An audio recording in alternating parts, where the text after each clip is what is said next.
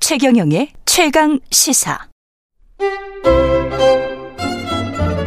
최강 시사 김호기의 사회학 카페 어서 오세요.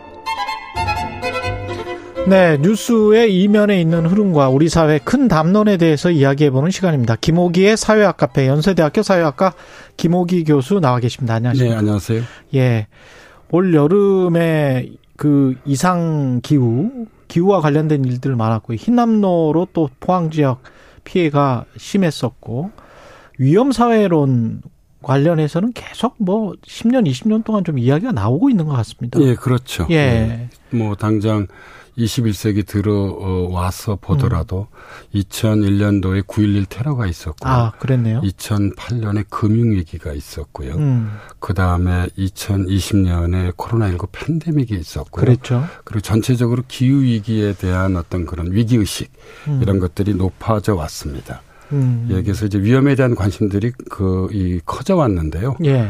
원래 그 위험 사회로는 1986년 독일 사회학자 울리히백 우리 예. 국내에도 널리 알려져 있죠. 그렇죠. 울리히백이 이제 위험 사회라는 책을 발표함으로써 어이 뭐 지구적으로 예. 이 그 토론된 이론이라고 할 수 있습니다. 그래서 사약의 핵심 이슈 중 하나는 음. 무엇이 이제 사회의 중심이냐. 그러니까 다시 말씀드리자면 중요한 현상인가의 문제인데요. 예.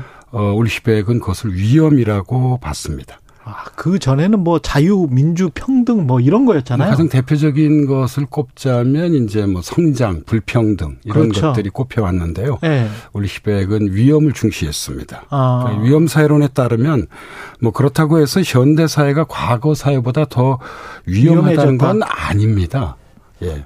그러니까 백이 강조하고 싶은 것은 그러니까 현대 사회에 새로운 위험이 등장했다는 거죠. 음. 그러니까 사실 자연적 재해 같은 거는 과거 사회가 훨씬 더 위험했습니다.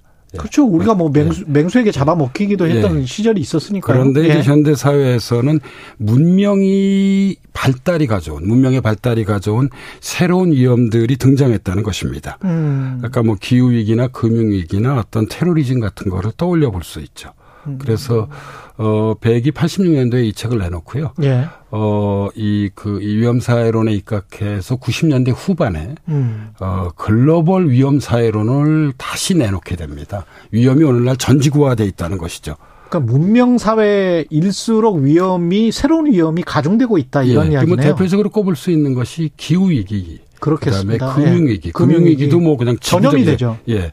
그리고 이제 아, 뭐 가장 최근의 사례 사례는 코로나 19 팬데믹이라고 볼 수 있을 그것도 것 전염이네. 같습니다. 예, 예. 이게 지금 위험 사회 특징입니까? 전염이? 예, 그 다섯 가지 특징을 얘기하고 있습니다. 예.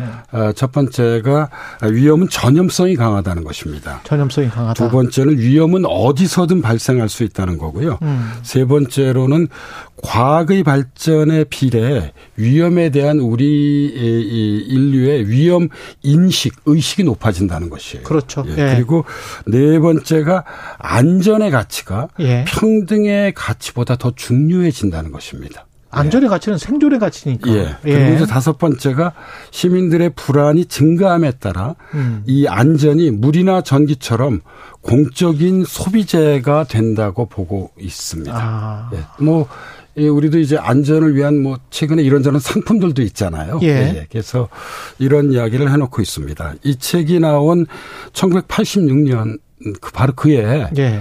어 이제 이, 이 당시 저는 이제 독일 유학 중이었는데 그의 이해의 가장 큰 사건은 어, 이 구소련 그러니까 우크라이나죠 현재 예. 우크라이나에서 체르노빌 원자력 발전 사고가 발생했습니다. 음. 그러니까 수도 키이우 북쪽 벨라리스 국경 부근이었는데요.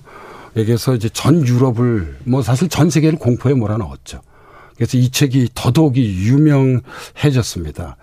제가 기억해 보면 당시 이 제가 독일에 있었을 때 예. 체르노빌 사건 직후에요. 아이들이 밖에서 나가 놀지 못 에, 이 못하게 했고요 아이들을 음. 왜냐하면 이 아이- 모래 같은데 그렇죠. 핵진이 이제 이- 예. 이- 이- 이- 있다는 것이죠. 그리고 동유럽에서 오는 모든 채소들의 수입을 독일은 금지시켰습니다. 그 일정 기간. 정도였군요. 예, 그러니까 어, 정말 이제 이 어떤 그런 불안의 의식들이 상당히 높아지고 어, 그 위험과 이에 대응하는 어떤 그런 안전에 대한 시민들의 관심들이 매우 커졌습니다. 후쿠시마 원전에서도 우리가 섬뜩했었죠, 사실은. 예. 그래서 이제 이 책이 특히 유명해졌었고 음. 그 위험 사회론이 이제 널리 알려지게 됐습니다. 이 팬데믹 같은 경우도 아직 진행 중이고 또 다른 바이러스가 나올 수 있다는 거 아닙니까? 맞습니다. 예. 21세기에 들어와서 어, 보더라도 어, 사스가 있었고 신종플루가 있었고 어, 그리고 코로나19 팬데믹이 있었습니다. 예. 우리나라하고 이제 에, 이그 중동 지역에서 어, 어, 이제 특히 유행했던 것 중에 하나가 아, 이 메르스가 있었죠. 예. 예, 예. 그래서 어, 이 최재천 교수에 따르면 어, 이 과거라면 이게 이 두 나라에서 유행하는 에피데믹으로 끝났을 터인데 음. 이게 역시 이제 문명의 발달에 그렇죠. 의한 것이죠. 그래서 이제 이 에피데믹으로 끝날 인수 공통 감염병이 예, 이 팬데믹으로 전환됐다고 볼 수 있습니다. 예. 결국은 연결된 사회가 모든 것을 만드는 건 맞습니다. 거군요. 그 초연결 사회가 이제 이런 결과를 낳았고요. 뭐최 교수도 이제 바로 그런 점을 어, 지적했다고 볼 수 있죠. 그래서 예. 어, 제가 보기엔 지금, 어, 이 전체적으로 코로나19 팬데믹은 진짜 잡혀져 가고 있는 상황이잖아요. 예. 하지만 언제든지 에, 새로운 팬데믹이 우리 인류를 급습할 가능성이 있습니다. 예, 그래서 이 반복되는 팬데믹도 어, 글로벌 위험 사회의 대표적인 한 사례라고 볼 수 있습니다. 지금 말씀 듣다 보니까 뭐 경제, 기후, 금융 위기, 기후 위기, 바이러스 같은 또 생태계 이게 복합적으로 다 한꺼번에 다가올 수도 있겠습니다. 그래서 이제 여러 사회학자들이 복합 위험 사회를 말하고 있습니다. 음, 아, 이제 이 뭐 전염병과 같은 이제 과거의 전통적 예, 위험에 기후 위기나 금융 위기와 같은 새로운 위험이 결합돼 있다는 것이죠. 예, 그리고 이러한 경향이 점점 두드러진다는 것인데요.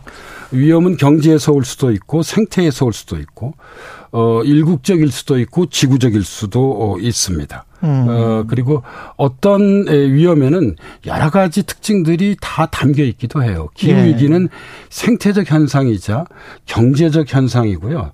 그리고 나아가 정치적 현상입니다. 음. 사실 이걸 해결하려면 정치적으로 문제 풀어야 되거든요.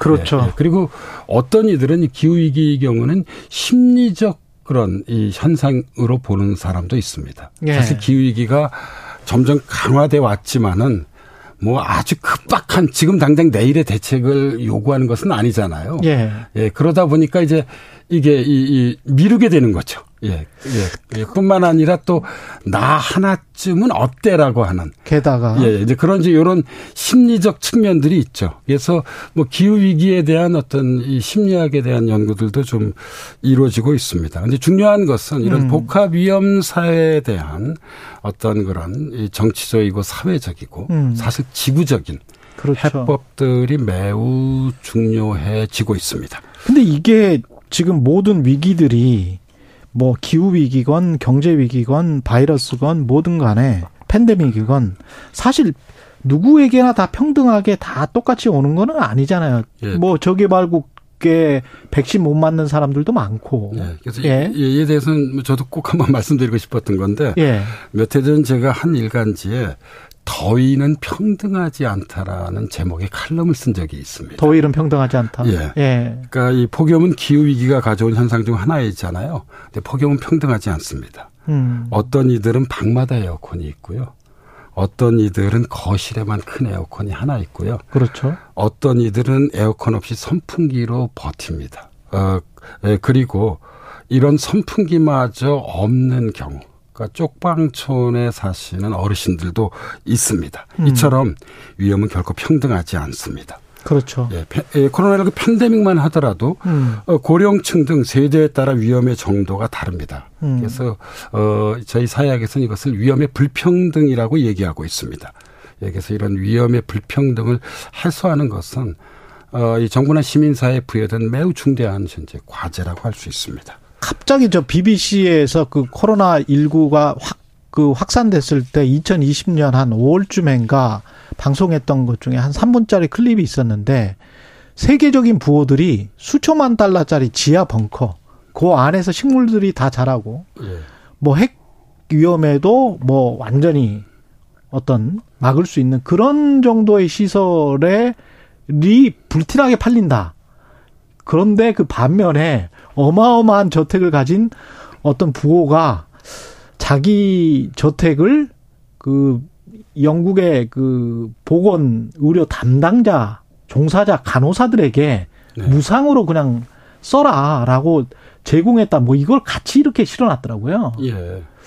그걸 보면서 위험 사회에 대처하는 방식, 이기적인 방식과 공동체적인 방식을 같이 묻고 나서 이게 뭔가를 좀 시사하는 것 같다는 생각도 좀 들었고요. 네, 그래서 예. 이제 이것은 뭐 사약을 그러니까 이게 30여 년 공부한 음. 저의 뭐 지금 현재의 잠정적 결론이기도 한데요. 예. 어, 저는 21세기에서 가장 중요한 두 개의 사약적 주제는 위험과 불평등이라고 생각합니다. 위험과 불평등이다. 예, 예. 예. 네. 우리 인류가 보다 좀 나은 삶으로 나아가기 위해선 음. 이런 위험에 대한 적절한 대처가 필요하고요. 어, 또한 불평등을 적극적으로 해결, 해소해야 된다고 생각하고 있습니다. 예. 지난번 포항 재난재해도 마찬가지고 사실은 모든 재난재해가 발생을 하면은 반지하 뭐 뭐그 세 명 사망한 사건도 예, 생각이 예, 나고요. 예. 예. 그러네요. 그래서 위험에 대한 대응에는 사후 대처와 사전 예방이 있는데요. 음. 사후 대처는 신속하고 전면적이어야 합니다. 예. 그래서 저는 맞춤형 대처가 중요하다고 생각을 하고 있습니다. 그런데 음. 이런 사후 대처 못지않게 중요한 게 사전 예방입니다. 그러니까 중요한 것은 위험의 예상 수준이 갈수록 높아진다는 점입니다.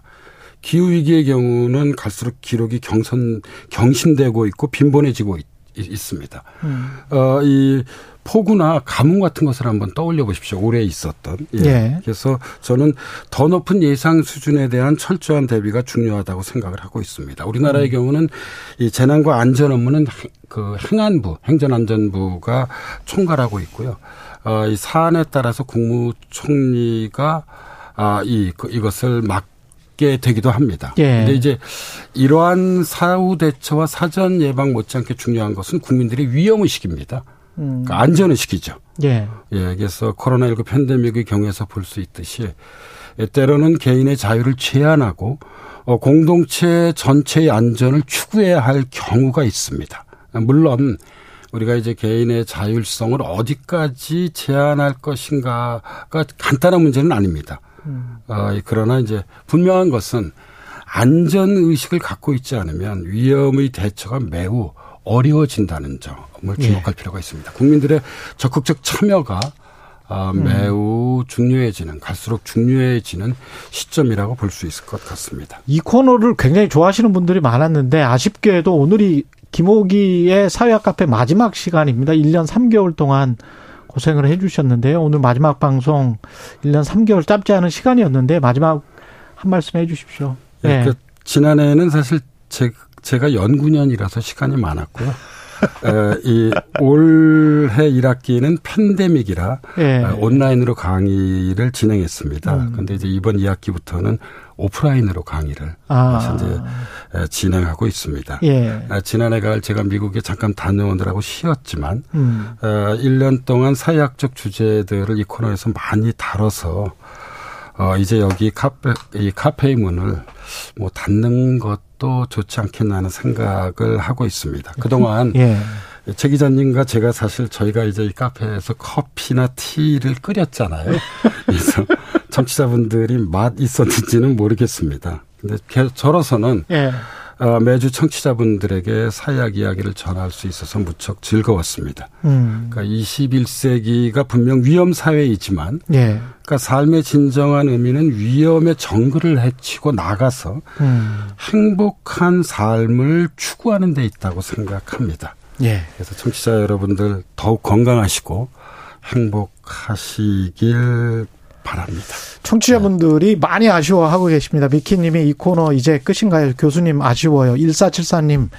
김호기 교수님 매주 남겨주신 묵직, 묵직한 메시지 정말 좋았습니다. 그리울 것 같아요. 이런 말씀 해주셨습니다.